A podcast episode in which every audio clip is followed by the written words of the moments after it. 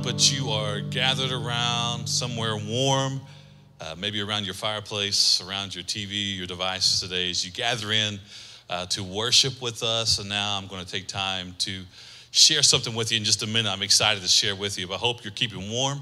And uh, we are missing you, seeing your face, but I'm glad you have tuned in online today and we're going to get right to it, kicking off a brand new series today on Valentine's Day.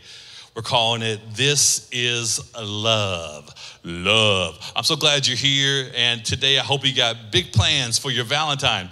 Maybe make a snowman later today, or uh, just, just hang around the fire, cook dinner, but whatever.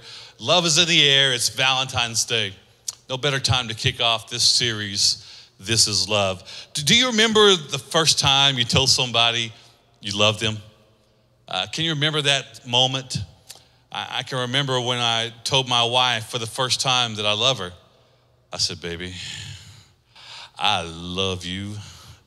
And she looked at me and said, Now, who are you? What's your name? Uh, yeah, no, just kidding, obviously. But uh, today, do you remember that time you kind of had those butterfly feelings when you tell somebody your significant other you love them for the first time? Those butterflies are floating around in your stomach, and we call it puppy love. We call it puppy love, and it's there. Uh, but let me just say this to you that, love is so much more than feelings, love is so much more than butterflies. It's something so much more than that. Uh, true love is deeper, deeper than just feelings. True love is deeper than just feelings. Sometimes I don't feel like loving. Sometimes I don't feel like loving people. Let's be honest, sometimes I don't even feel like loving my family. But I do it. Why? Because I'm, I'm called to do that. That's what love does. Love loves even when you don't feel like it. That's what true love is. You love even when you don't feel like it. I've looked at some of these tweets the other day. I thought they were they were good. Look at these uh, some young married couples. Look at this tweet. I, I didn't even know I was the loudest cereal eater in the world until I got married, and my wife was sure to point that out. Any husbands can relate to that? Say amen. Not too loud, but yeah, okay. How about this one? Couples have an amount they can spend up to without discussion with each other. Mine's around 50 bucks, and my wife is around $643, apparently. Ever been there? Yeah. I told my wife when we first got married that, you know, what hers is mine and what's mine is mine. Love, see, love has a hard time getting past those feelings, and you get to a point where you begin to open up your life and begin to share and you begin to become one. Uh, love is something that is so strong that it allows you to go beyond the feelings and even on your worst bad days that you still love through that. That's what God wants us to learn to do. See, the world loves according to feelings. If you love me, I love you. If you look like me, I love you. If you act like me, I love you. If you vote like me, I love you. If you believe like me, I love you. But that's not the way Christ's church is ordered and commanded in Scripture to love. We're called to love all. We're called to love our neighbor as ourself, and we're supposed to do it all of our actions. Everything we do is based in love. That's not how God loved us, was it? God didn't love us based on our good days or our bad days. He loves us no matter what. He loved us enough to die for us that while we were yet sinners, Christ died for me and you. He loves us in spite of our failures. He loves us in spite of our shortcomings.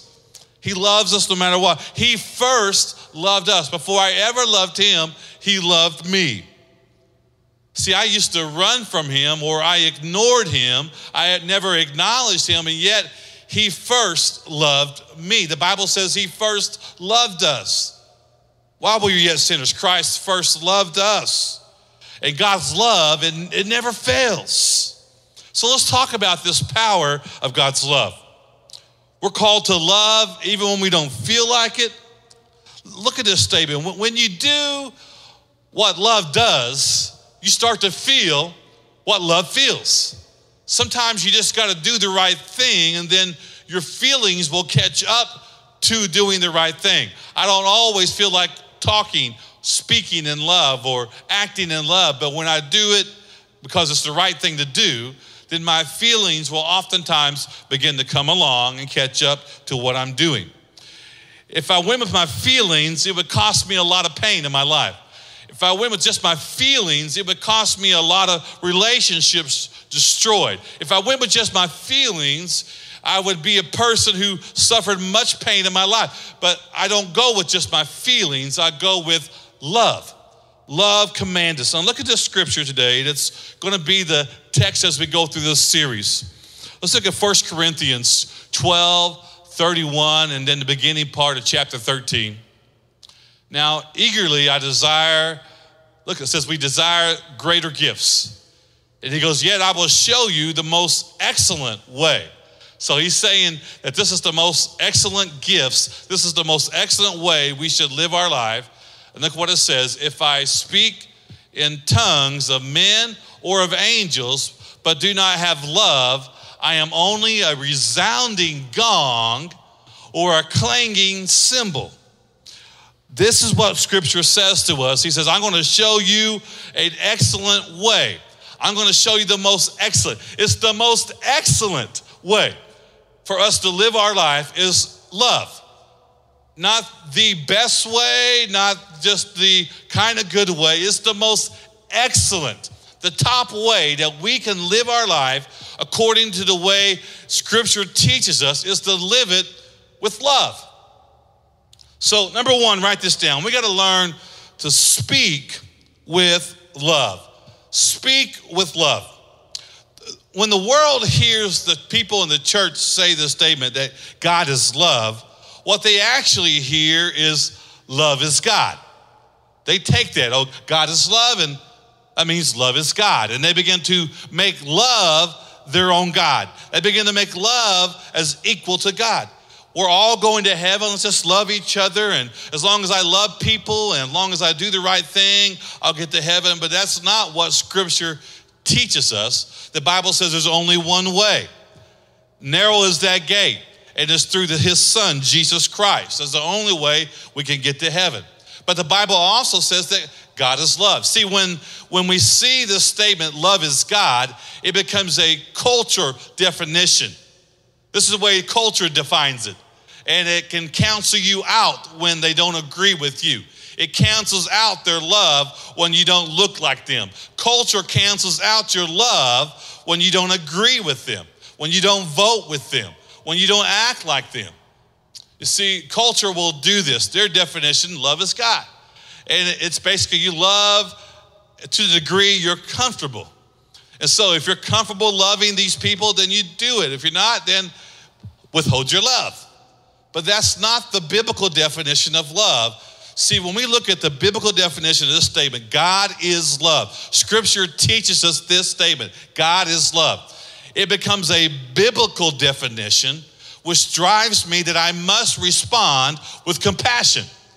You and I, we can't respond the way the world responds with love. Our love must be responded out of compassion. I have to have compassion for people. It was God who had compassion on us that he sent his son Jesus. It was Jesus who died willingly for us upon the cross. He was moved with compassion. Father, forgive them. They don't, they don't understand what they do. He had compassion for us all of his life. All throughout Scripture, we see where Jesus had compassion on people. And it moves us when we understand God is love, we must move with compassion. We must be compassionate people. And then it challenges me to love to a different degree. See, a biblical definition, it challenges me to, to say, all right, I've got to love my neighbor, but I also called to love my enemies. Wow. Jesus, really? It's one thing to love my neighbor and to love my family, but now you're telling me to love my enemies? Yeah, that's, that's the biblical definition of love. So today, if you're a Christian, I want you to be challenged with this series of love because it's going to challenge us at the core of who we are. Do we love like God? Do we really love the way Jesus wants us to love? It should drive us to have a heart of compassion. It should drive us to speak words of love. So, as we dig deeper in this, I want you to do a heart check today. As we go further in this series, I want you to be looking from the inside out. Am I a person of compassion? Am I a person who's challenged to love those who speak evil against me, who have done me wrong? Am I able to really love those people? Why is it important to learn how to speak in love? Look at this statement we will never reach anyone with our words unless we reach them with our love first. If we don't show a heart of love, then our words will never have an impact. My words that Jesus is the way, my words that Jesus can change your life, my words that Jesus has a better answer for your life will not be heard unless people first feel that I genuinely love them, that I really, really love them. It's an important part of our testimony. When you speak out without love, the Bible says you're just a noise. We just read that scripture. It says, if you speak without love, you're like a clanging cymbal. So I got a cymbal here today. And this is what the Bible says that you and I, that when we speak to people and we don't have love in our heart, when we don't speak in love, this is the way people hear us speaking. We try to speak, and all they hear is this right here. This is all they can hear is that we're trying to speak to them, and this is driving them crazy. They can't get anything out of it. You see, you couldn't hear a thing I was saying. All you could was was annoyed by the clanging cymbal. The Bible says this is the way it is when we speak without love. We're trying to tell you Jesus loves you, and all they can hear is clang, clang, clang. clang. Hey, Jesus has got a better place for your life. There's a better way to live your life, and clang, clang, clang. Why? Because it's not based in love. But when people hear that we love them, their hearts open up.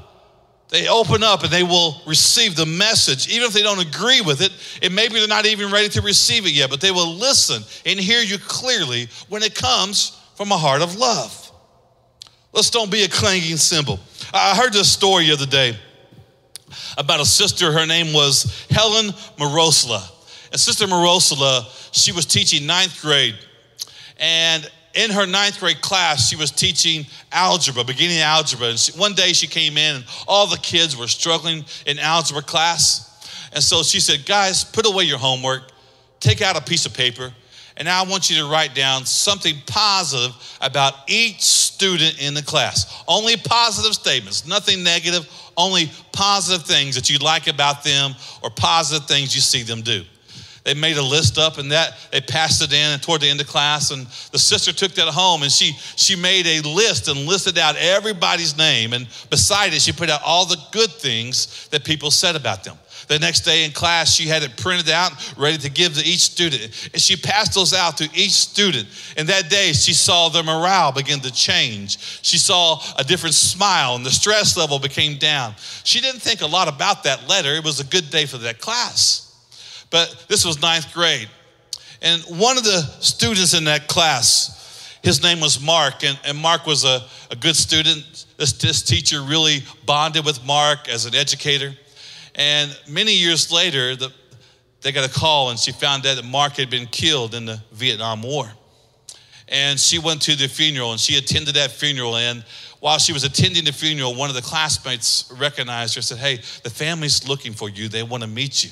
And so after the funeral, she went to the family and she introduced herself as one of his teachers. And they, their face lit up and they said, Wait, you're not going to believe this. And they, mother pulled out a piece of paper that had tape all over it. And it was those words of affirmation that all those students had wrote out, and she typed it out and gave it to them. That when he was killed, and on him, they found those letters. They found that letter of affirmation. He kept it so dear to him. I mean, what kind of impact did those positive words have that a man would take it to him and he, he kept it folded away even while at war? And while they were talking, other students came up and said, I, I still got mine. Hey, I still got mine too. And, before you know it, all the students from that class who happened to be there that day, they all admitted they kept it. And one said, I keep it on my desk. And one said, I've got it framed in my office. Another said, I've got mine right here. here. And a lady opened up and she pulled hers out. She carried it with her all the time. I mean, you never know the impact your positive words have on people's lives. Your words have the power for good or they have the power for bad. Speak good, speak affirmation, speak in love. Do what Christ has called us to do and to speak to each other in love. We're called to be encouragers. Make it a habit. I should learn to be a person who speaks in love. It should be a habit that I'm always encouraging people. Look at this complaining is a natural. We don't have to teach people how to complain, they automatically know that, right? People automatically know how to complain. But speaking words in love, that's supernatural. And when you speak words in love, you have something supernatural that takes place. Why? Because you are operating the way God designed us to operate. When I speak a word in love, it does something supernatural in their spirit. It lifts people's hearts, it changes attitudes, it allows peace of God to rest on many people. Why? Because there's something supernatural that happens when we speak in love. It's what Jesus wants us to do. Let me give this to you now. Number two, write this down. You got to teach with love. Look at verse 2 of 1 Corinthians 13. He goes, If I had the gift of prophecy and if I understood all of God's secret plans and I possessed all the knowledge, and if I had such faith that I could move the mountains, but I didn't love others, I would be nothing. I would be nothing. See, it means nothing without love. I, I, can teach people about Jesus, but if I don't love people, it means nothing. I can teach others about a better way, but if I don't do it in love, it means nothing. It does nothing. It's a loud, clanging cymbal. Let me say this to you without love, we are nothing. Without love, I am nothing.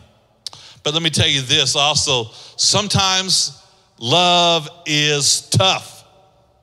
Tough love, right? You ever heard that statement? Tough love is necessary sometimes. There's times I had to discipline my kids growing up. And all, all of my kids, you know, once they know that they were going to get a punishment, they automatically let the tears flow. Oh, daddy, promise, daddy. Yours ever do that? Daddy, please, no, daddy. I promise. Oh, no, no, please. Jesus, oh, God, help me. Don't let my dad. You know, they, they get in trouble and they cry and they, they let the tears flow, hoping I would have, you know, a little bit more sympathy on them when it came time for punishment. But, uh, but I had one child. Now, you see her now as a great worship leader here at the church. But my youngest daughter, now when she was younger, she, she was so strong willed that she was never going to give you the satisfaction of, of, knowing that you're getting the best of her. If you punished her, she would just smile through it. Go ahead, take it. Take my phone. Take my things. I, I don't care. I, you know, she was always going to show you she could, she could be tough. She was not going to let you see her cry. I remember one time when she was young, I, I, I had to punish her and I, I took some things away from her. And I left the house. And when I came back home, she had wrote me a long note and she put it on my desk and right in front of my, my computer. And it said, Dear Dad, something like this Dear Dad, uh, I'm sorry, Father. I'm sorry, Father, that I disappointed you. I pray that you can show me the grace that you talked about last Sunday and you can show me the grace of God and look at seeing and giving my things back to me. Of course, it made me laugh, and we talked about it, and I, I was able to share a good moment, but I, I still had to keep her things. Why? Because love is tough sometimes. And I, I had to make sure she knew with consequences come when we break the rules. And, you know, there's a time to show grace, but sometimes you got to show people. But you know what? People will take your correction when you do it in love. And sometimes love is tough. If I don't teach without love, it, it means nothing.